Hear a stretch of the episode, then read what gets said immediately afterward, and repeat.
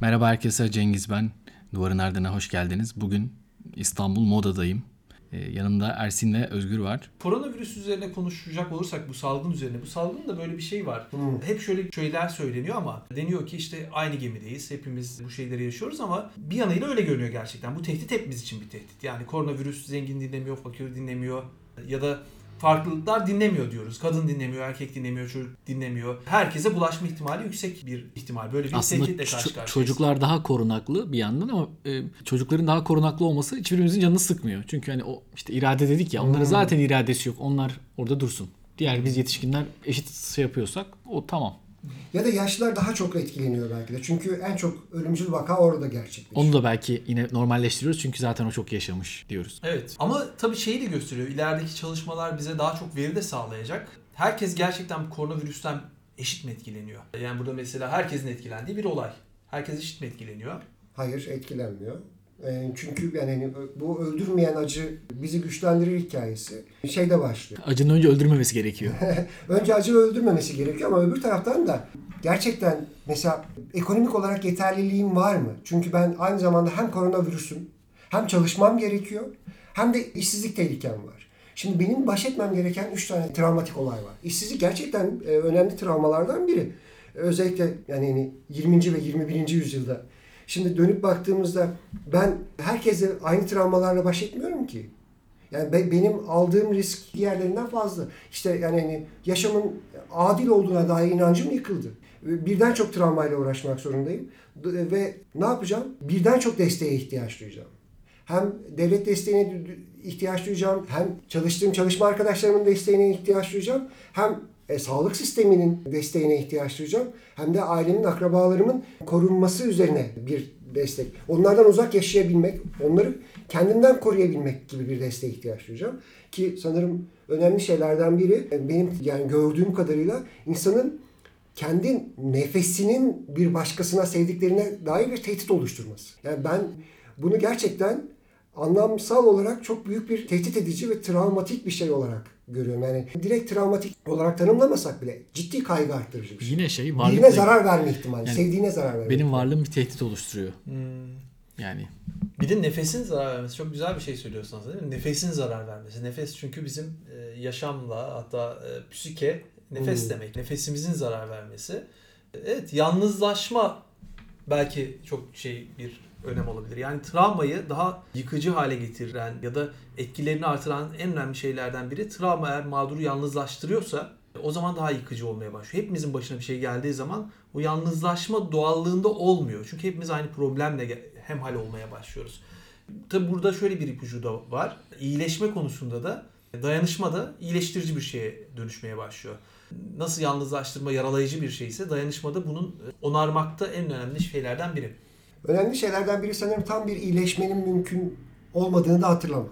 Çünkü öbür türlü tam bir iyileşme dediğimizde şöyle bir şey değil o. Yani mesela travmatik anı tamamen yok olacak. Unutacağız. Tam tersine travmatik anıyı istediğimiz zaman hatırlayabiliyorsak travmayı çözmüş oluyoruz. Travma iyileştirilebilir bir şey değil aslında. Çözülebilir bir şey. Ne demek o? İstediğim zaman hatırlarım, istediğim zaman hatırlamam, unuturum. Hiç yokmuş gibi davran davranabilirim ama eskaza geliyorsa aklımda onun üzerine düşünebilirim. Peki bundan sonrası için mesela konuşalım. Hani koronavirüs konuşuyoruz. Şimdi herkesin yaşadığı bir zorluğu yaşıyoruz. Bir gün bunlar geride kalacak inşallah. Ve hani biz bazen hatırlayıp bazen hatırlamama lüksüne sahip olacağız. Ama artık hani bunun yani nasıl diyeyim çok basit bir virüsün ya da çok basit bir şeyin 21. yüzyılda hepimizin hayatını çok tehdit edebildiğini, işte bütün o e, normlarımızı, rutinlerimizi yerle bir ettiğini gördükten sonra insan aslında hayatına yine eskisi gibi devam edemeyecek. Yani çünkü bir şey tekrar bizi bu hale döndürebilir.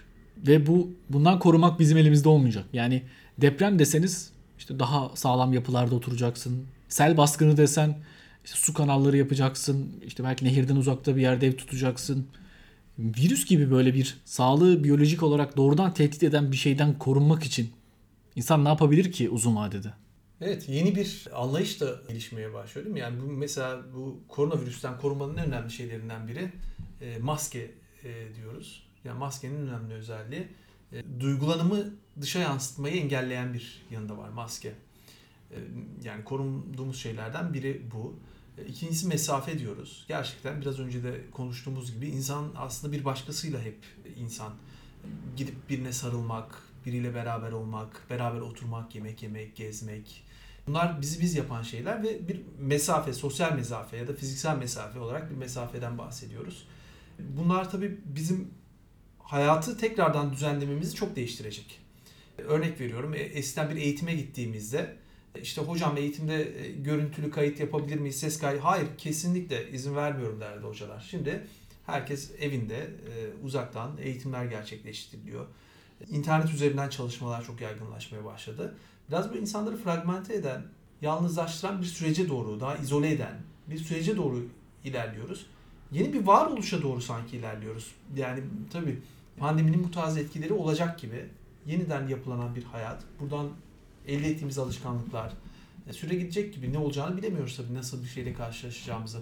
Ama ciddi değişiklikler yapacak gibi görünüyor hayatımızda. Mesela bunu şu açıdan baktığımızda hani benlik diye konuşuyorduk yani bir ötekinin üzerinden kendi benlik inşası üzerine konuştuğumuzda yine ötekiler olacak. Biz öteki bizden çok uzaktayken ondan benliğimizi inşa edebilir miyiz? Yani onun yüzünü görmeden, onun bakışlarını hissetmeden yani yine o işte ontolojik anlamda varlığını sürdürecek.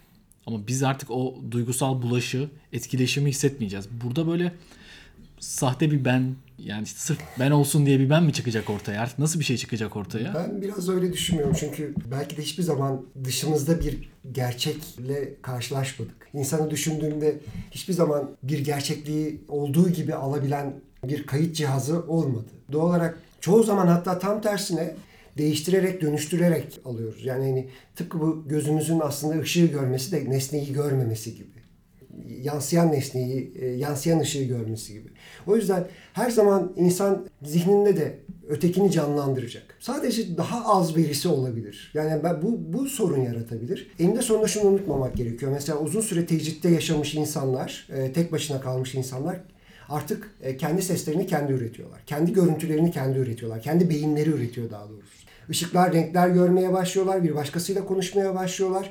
Doğal olarak insanı tecrite aldığınızda, hiç kimseyle görüştürmediğinizde karanlık bir odada dahi, kapkaranlık bir odada dahi ötekiyle iletişim kuruyor. Ama kendi içindeki bir ötekiyle iletişim kuruyor. Sadece dediğin gibi yani hani eksik verilerle ya da yeterince renklendirilmemiş ötekinin her zaman bir tehdit olabileceği bir dünyadaki benlik sıkıntılı bir benlik olabilir. Ama bu bizim her zaman için ötekini tasarlayacağımız anlamına da geliyor. Yani hani zaten tasarlıyorduk. Umarım yeterince yakın sıcak, samimi ve açık ilişkiler kurabiliriz en yakınımızdakilerle. Eğer bu olursa çünkü ötekine dair hayallerimiz bunun üzerinden kurulabilir. E, ötekini tasarlamak bunun üzerinden kurulabilir. Yoksa gerçekten bir maskeyle karşılaşıyor olmak ya da o duygusal bulaşı hem hal olmayı daha az yaşayacağımız kesin. O bir sorun. Onu aşmamız gereken bir sorun. Ama insan ben insan insanla inanırım yani insana umudun insanda olduğunu düşünürüm hep. Orada bir yerlerde hep ötekini tasarlarken yakın çevrenin belirleyici olduğunu da bilirim. E, hangi çevrenin içerisindeyiz ona bakmamız gerekiyor. Eğer orası iyiyse belki ötekiyle ilişkimiz de iyi olabilir. Özgür güzel bir şey söylüyorsun. Evet biz gerçekten gerçekliği olduğu gibi alan varlıklar değiliz. Onu yamultuyoruz. Yamultuyoruz. Yamultmak mı o? Düzeltiyor muyuz? Ne yapıyoruz? Düzeltmiyoruz ama yani hep hep bir süzgeçten geçiriyormuşuz gibi. Bir Bir, algı süzgecinden yani kendi mizacımızla işte karakterimizi oluşturan o belki de dizgelerim senin söylediğin gibi dizgelerimize inançlarımızla hep bir süzgeçten geçiriyormuşuz gibi düşünüyorum. Yani bir süzgeçten geçirip onu gerçekliği zihnimize yer ediyoruz. O gerçekliğin ne olduğuna dair hiçbir zaman hiç fikrimiz olmayacak. Hep, Bir süzge- kayıt çiz- cihazı kadar net bir şey olmayacak. hep süzgeçten geçenleri. Evet, hep bizim subjektif bir şey olacak yani. Ve süzgeçten geçenlere aslında inanıyoruz da. Bu böyledir diyoruz.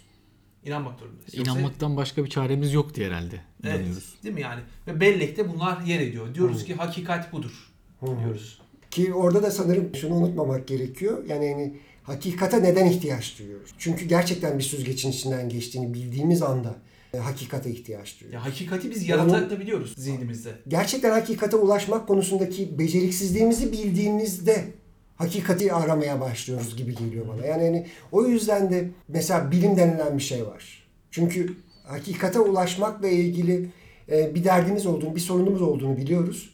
onu göremeyeceğimizi, çıplak e, beş duyumuza, çıplak gözlerimizle işte beş duyumuzla elde edemeyeceğimizi bildiğimiz için her zaman bir subjektivite olduğunu fark ettiğimiz için araya başka araçlar koyuyoruz gibi geliyor bana. Yani hani hakikat arayışı bence beceriksizliğimizi kabullenmekle başlıyor. Unutmakla başlıyor. Unutabilmekle başlıyor. Tekrar başlayabilmekle başlıyor. Yani o dizgeleri unutup yeni baştan başlamakla başlıyor. Aslında buradan şöyle bir şey de var. Yani travmanın böyle bir etkisi de var. Tabii travmanın yıkıcı, burada travmayı küçümsediğim anlamında değil ama travma bize e, hakikatimizi alt üst ediyor. Yani o bizim dizgelerimizde, süzgecimizde, belleğimize yer eden şeylere dur bakalım bir dakika bu böyle değil. Ezbere olan hakikatimizi değil mi? Yani hani ben de aynı şeyi düşünüyorum aslında. Ezber, ez, ezber o. Dünyanın adil olduğunu kim söyledi bize? Size kim söyledi yani? Evet ya da anlamlı olabileceğini, He, hayat başkasına anlamlıdır. güvenmen gerektiğini. Her şeyle baş edebilirim. Peki o travmanın o zaman o yıkıcı tarafı hakikati yeniden aramaya çıkmış insanın yorgunluğu mu acaba?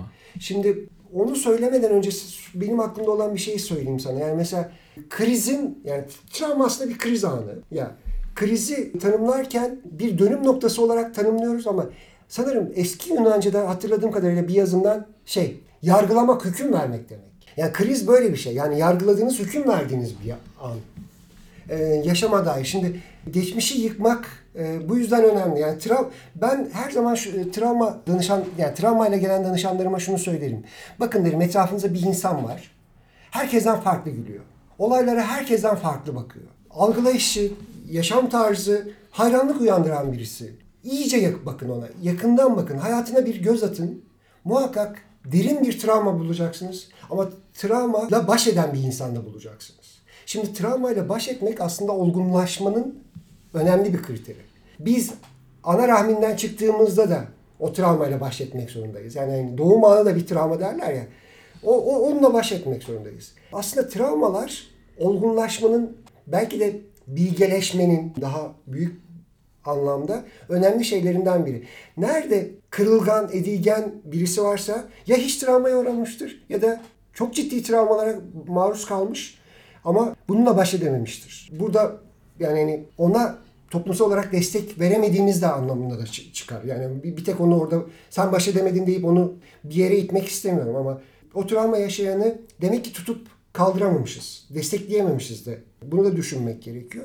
Olgunlaşmak bir alternatif olarak travmanın sonunda her zaman bizi bekliyor. Bu da tam da Ersen'in söylediği gibi o dizgeyi böyle bir sarsıp yok edip gerçekçi, yaşamla bağlar kuran, birbirimizle bağlar kuran yeni bir tarz edinebilmekte.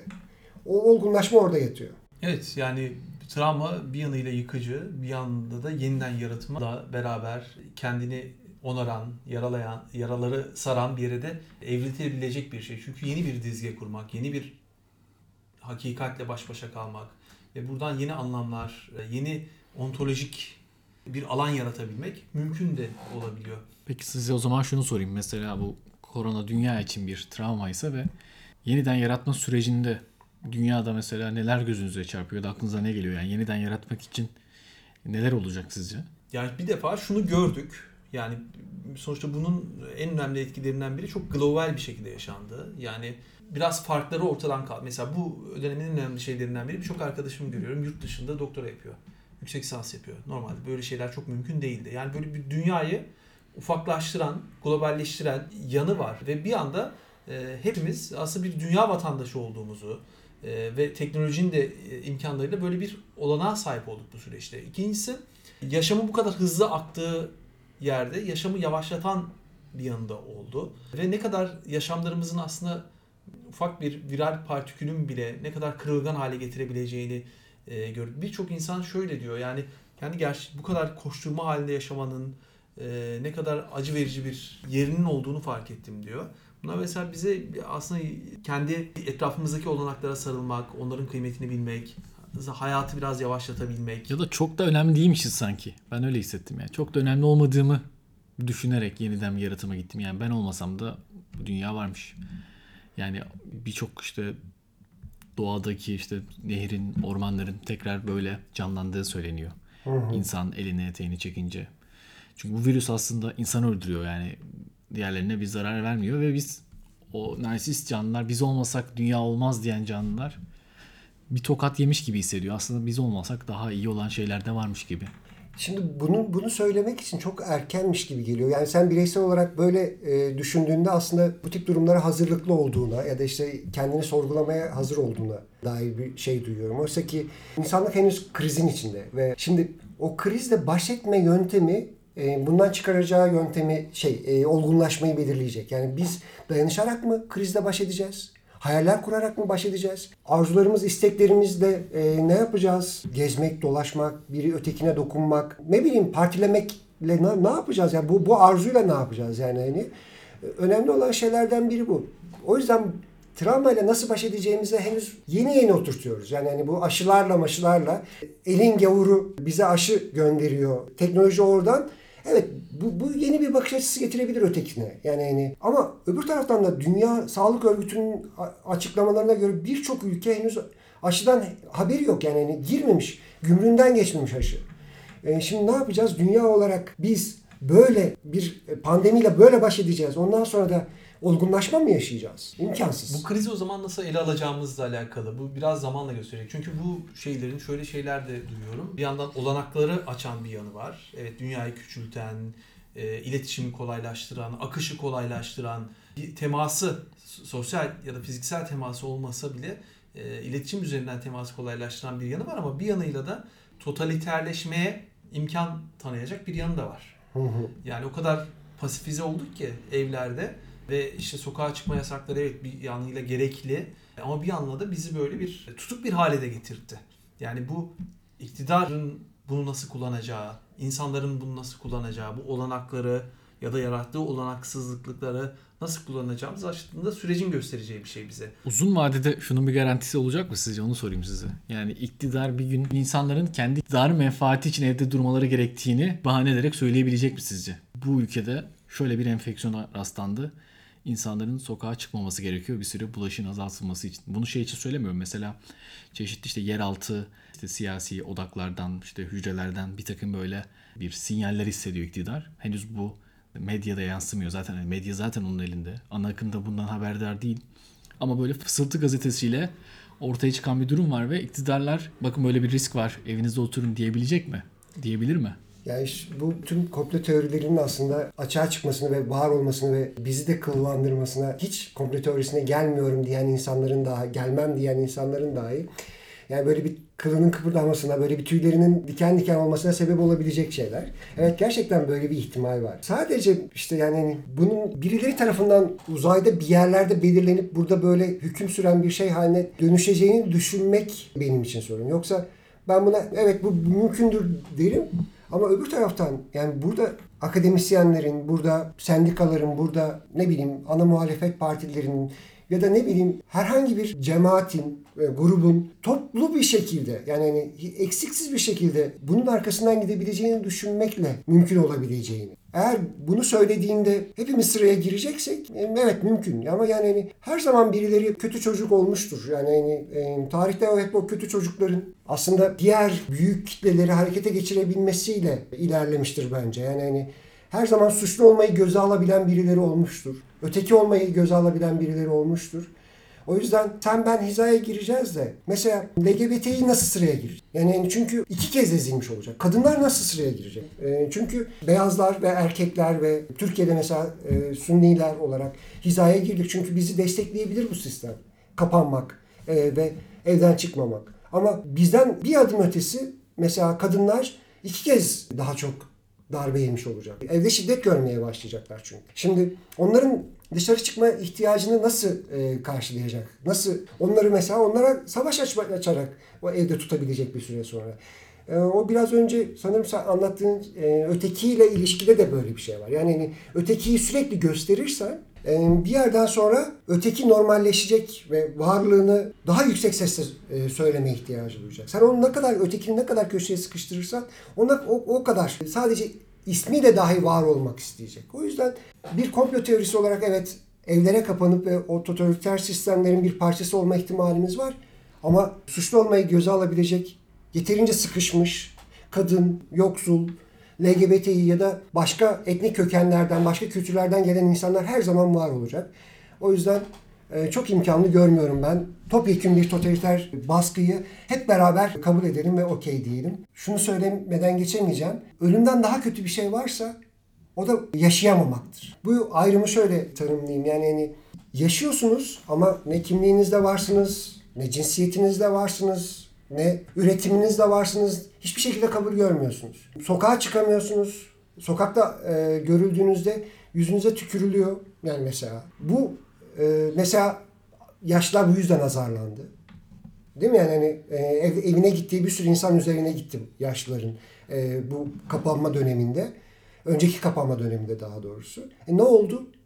Niye sokaktalar? Çünkü yaşayamadıklarını, evde yaşayamadıklarını söylemeye başladılar. O yüzden sokağa çıktılar. O yüzden e, kısıtlamaları ortadan kaldırın e, demeye başladılar. Var olamamak ölümden daha sıkıntılı bir şey haline dönüşebilir. Yani bir yaşlı için e, eğer yaşayamayacaksam, hakkıyla yaşayamayacaksam ölürüm daha iyi sokakta da virüs de bulaşsın ne olursa olsun demek gibi bir e, şeyden bahsediyorum aslında. Yani ben de Özgür'e e, bu konuda katılıyorum. Yani hayat öyle tek bir gücün akışı şeklinde ilerlemiyor. Hayat güçler e, yığını e, ve böyle bir majör bir güçten ziyade e, minör güç odakları, gruplar, Özgür'ün bahsettiği gruplar, e, onun dışında sosyoekonomik e, duruma bağlı sınıflar, e, bambaşka bir şeyle karşı karşıyayız. Elbette ki totaliter rejimler bunu kullanmak isterler. Her şeyi kullanmak isterler. Sadece bunu değil. E, elinde bulunan her imkanı e, kullanıp daha tahakküm kurmaya çalışabilir. Ama onun karşısında da direnç odakları muhakkak oluşacaktır. Bunu dediğim gibi, dediğimiz gibi krizin çok ortasındayız. Nasıl bir sahne kendisini gösterecek, nasıl bir sahne vuku olacak bunu hep beraber göreceğiz. Peki Ersin Özgür çok teşekkür ederim programıma konuk olduğunuz için. Biz teşekkür ederiz davet ettiğin için. Çok teşekkür ederiz Cengiz. Seni böyle bir modada görmek de e, bizi mutlu ediyor. Peki buraya kadar dinleyen herkese çok teşekkür ederim. Kendinize iyi bakın. Hoşçakalın.